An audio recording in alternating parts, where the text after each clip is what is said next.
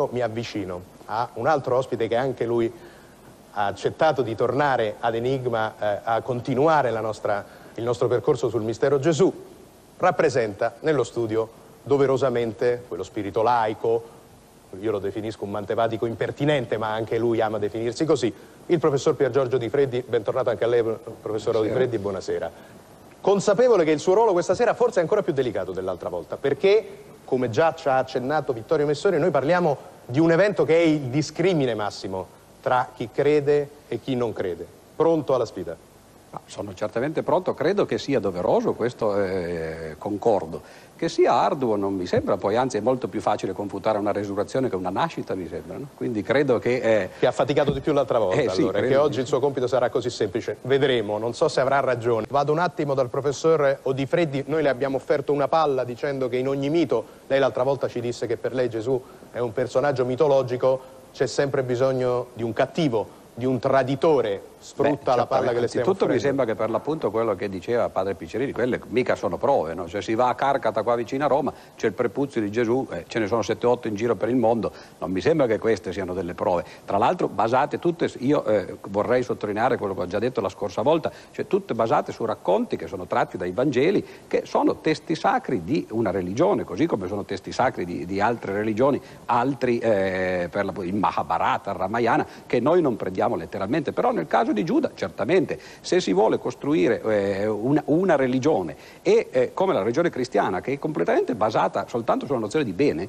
e allora è ovvio che questo è monco, no? sbilenco, no? c'è bisogno di completare no? eh, questa, eh, questa religione con qualche cosa che dia l'immagine del male. Chiedo invece a Vittorio Messori se è così eh, comoda, sarebbero... comoda la figura di Giuda perché contraltare del bene all'interno di, del racconto come, come hanno osservato tutti, dire, tutti, coloro i quali si sono chinati seriamente sui Vangeli, se davvero eh, c'è una banda di falsari all'origine appunto di questi testi, beh, questi falsari dovrebbero essere dei grossi autolesionisti o dei masochisti, perché vanno ad inventare una figura come quella di Giuda, che è una figura che pone dei grossi problemi alla fede cristiana perché mette in, eh, in È un discepolo di Gesù, partecipa alle, Gesù, a, mette in discussione il discernimento stesso di Gesù che non sapeva neanche scegliersi i suoi collaboratori. È una figura estremamente negativa da affiancare in qualche modo a quella di Pietro, che è addirittura il capo degli apostoli, eppure appunto tradisce claramente Gesù.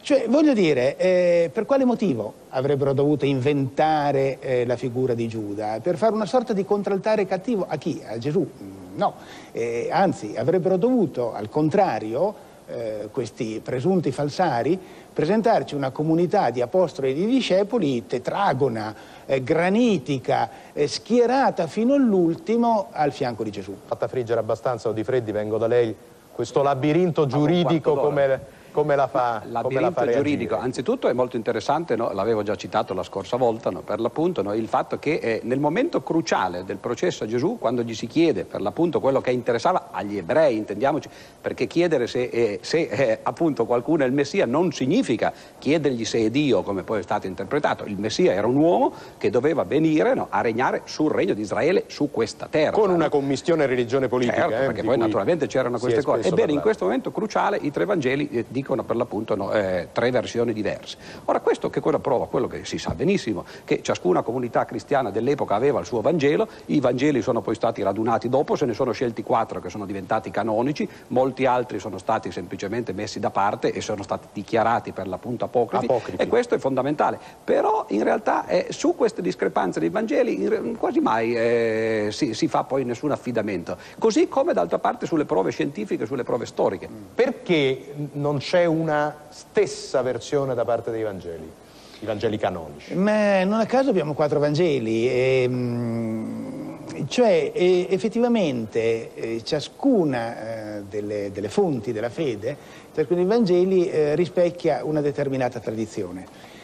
bisogna però rendersi conto che è possibile, eh, io ho cercato di farlo in una ricerca che dura ormai da decenni, è possibile mostrare che mh, questa diversità di accentuazioni non significa affatto contraddizione, non significa affatto discorsi diversi. Voglio chiedere... No, ma in realtà se erano tenuti chiusi nell'orto e nutriti con granaglie, in realtà potevano essere benissimo allevati anche a Gerusalemme. Io mi permetto però di andare a Gerusalemme da padre Piccirillo perché un uh, noto biblista tedesco, uh, padre Piccirillo, che proprio a Gerusalemme come lei viveva, uh, Joachim Jeremias, fece un piccolo esperimento per capire se si poteva sentire il canto del gallo anche se i galli non erano all'interno delle mura. E che cosa venne fuori da quell'esperimento, padre Piccirillo? Cioè veramente non è proprio eh, eh, Jeremias che ha fatto l'esperimento. Padre, eh, Jeremias, che era nato tra l'altro a Gerusalemme, era un pastore eh, luterano, ha, ha, studiato questa, la Mishnah e i testi che ricorda Messori. Il problema invece è stato un padre domenicano, uno dei più grandi biblisti della fine del secolo scorso, della fine del XIX secolo, il de, fondatore dell'École biblique, la scuola biblica dei padri domenicani eh, Marie-Joseph Lagrange.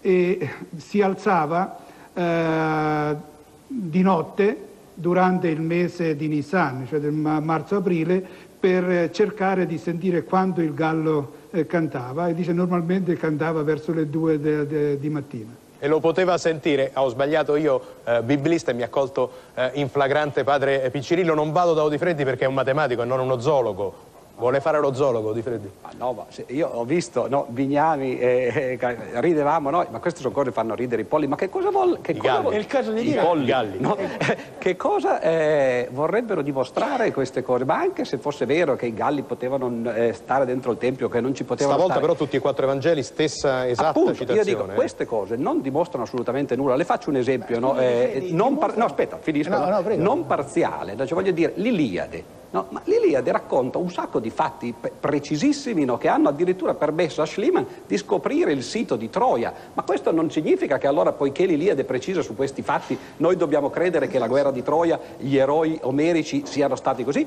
né tantomeno dobbiamo credere agli dei omerici, no, soltanto perché l'Iliade ha dei fatti precisi. Professore, io le do la replica, però intanto siccome non vi metterò mai d'accordo, aiutatemi con i tempi con una battuta stretta, stretta, stretta. Eh no, eh, certo, ma eh, dico, è chiaro che questi sono particolari che eh, costituiscono però una, una razzo di storicità perché se come lei ha affermato poco fa i Vangeli sono creazioni tarde, fatte da chissà quali comunità di mitologi eh, dopo la distruzione del Tempio, cioè dopo il 70, ovviamente la loro ricostruzione del mondo mh, israelitico non dovrebbe essere così precisa. In realtà erano talmente precise dal sapere che i Galli potevano esserci a Gerusalemme. Gesù, figlio del Padre, che dice Odifreddi? Io risponderò con una frase di Aristotele che diceva negli analitici secondi non bisogna fare a uno scienziato ogni domanda e uno scienziato non deve rispondere a ogni domanda. Cioè qui in realtà stiamo cercando di eh, veramente arrampicarsi sui vetri, cioè stiamo facendo storie su storie. Una risposta certamente non la posso dare io non, eh, su queste cose. Io pensavo che invece stimolasse la sua attenzione quella assonanza Gesù Bar Abbas pare il vero nome Ma poi non ho capito, Barabba. ci dovrebbero essere due Gesù, era già stato clonato quindi. Gesù, quello ne parleremo dopo. Fermatevi, fermatevi. Allora, vi fermo io. La resurrezione è il discrimine tra chi crede e chi non crede. Sappiamo che Pier Giorgio Di Freddi non crede. Le chiedo però, Di Freddi, è un evento nuovo nella storia delle religioni. Non c'erano echi di antiche religioni che parlavano di un uomo che dopo tre giorni sarebbe eh, risorto. Questo non la fa riflettere. Dunque, anzitutto eh, non è affatto un evento nuovo. Lei l'ha detto più volte, ha citato anche le parole del Papa, dice questo è un evento eccezionale nella storia dell'umanità. C'è un libro di Graves, che ha più di cent'anni per esempio, che si intitola I 16 salvatori crocifissi dell'umanità, cioè la morte in croce e il cosiddetto mistero dell'Eucarestia, per esempio, è una cosa comunissima. Ad esempio nel culto di Osiride no, eh, c'era per l'appunto no, quello che noi oggi chiameremo il sacramento dell'Eucarestia. No? Questo per quanto riguarda la morte e eh, l'Eucarestia, cioè precedente, nell'ultima cena. Per quanto riguarda la resurrezione, di nuovo, Osiride è un altro degli esempi eh, di, di, dei eh, o di divinità risorte. Mitra, questo secondo me è molto più importante, cioè si scende nelle catacombe di Roma, ancora oggi si possono vedere in alcune catacombe no, gli altari di Mitra. Mitra è un dio che era precedente a Gesù Cristo, che è risorto pure lui. Andiamo nelle chiese, vediamo lo stensorio, lo stensore con tutti questi raggi, quello era il simbolo di Mitra, al centro c'era il sole però. Quindi lei dice il ritorno adesso... di, un, di, un, mito che già esisteva. Certo. Eh, io, io, adesso do la replica a Messori, eh, converrà Posso con me però che al di là di tutto... Eh, al di là di tutto... Scusi. Prego padre, cosa voleva aggiungere? No, no, vorrei soltanto rettificare quello che ha detto. Cioè, eh, dare troppa importanza a certe cose che si leggono in altre religioni, in questo caso forse è un po' semplificativo, specialmente per il caso di Mitra. Noi sappiamo, penso, eh, non vorrei essere dommatico, che è, è, tutto il contrario, cioè i mitraici hanno preso dal cristianesimo, non, il, non i cristiani da Mitra. Eh, forse è meglio... C'è un, infatti di Messori, c'è un infatti di Messori che conferma la posizione di padre Piccirillo. Voi lo sapete che io non tendo, ma ci mancherebbe altro provare a mettervi d'accordo. Questo, questo, fazzoletto e eh, la, la, il lenzuola che c'è sotto sono ormai vuoti perché il corpo è uscito, quindi avrebbero Eppure... dovuto afflosciarsi anche loro. Invece sono rimasti come inamidati. Questo potrebbe legarsi alla prospettiva di fede, naturalmente, secondo la quale la resurrezione fu essenzialmente una sorta di flash, di lampo, di luce, Quasi di calore. Di calore per cui scomparire. si potrebbe pensare in qualche modo che eh, il sudario sia rimasto inamidato. Allora, brillante disquisizione anche filologica eh, di eh, Vittorio Messori, che non convince, presumo, eh, Pier Giorgio Di Freddi?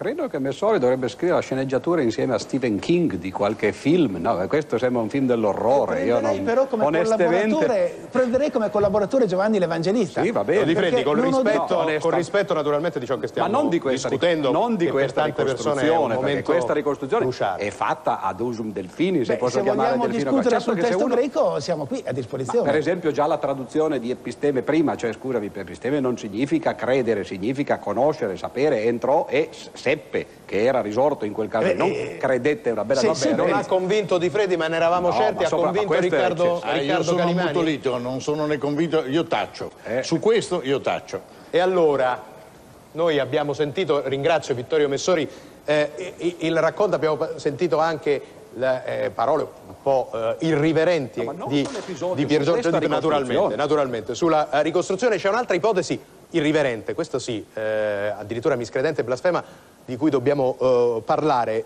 l'ipotesi cioè di un Gesù che non muore uh, sulla croce, che scende da quella croce. È un'ipotesi che fa parte di alcune leggende, che ha un eco uh, lontano, un eco che porta fino ad Oriente, dove ci sarebbe persino una presunta tomba di Cristo. Abbiamo provato a ripercorrere oggi il percorso che Enigma, come sempre fa, con curiosità e con anche rispetto. L'abbiamo fatto grazie proprio a padre Michele Piccirillo che dalla Gerusalemme dove lui vive ci ha portato il suo contributo e di archeologo e di biblista. Grazie a Vittorio Messori che come sempre con grande eh, perizia ha indagato in, eh, dalla sua parte naturalmente cattolica con intelligenza e precisione sulla veridicità dei eh, Vangeli, così come irriverente come sempre, ma anche arguto e preciso è stato il professor Pier Giorgio Odifreddi, parte laica della eh, trasmissione. Ringrazio anche Riccardo Calimani, lui ci ricorda che Gesù nasce e muore ebreo, lo ha fatto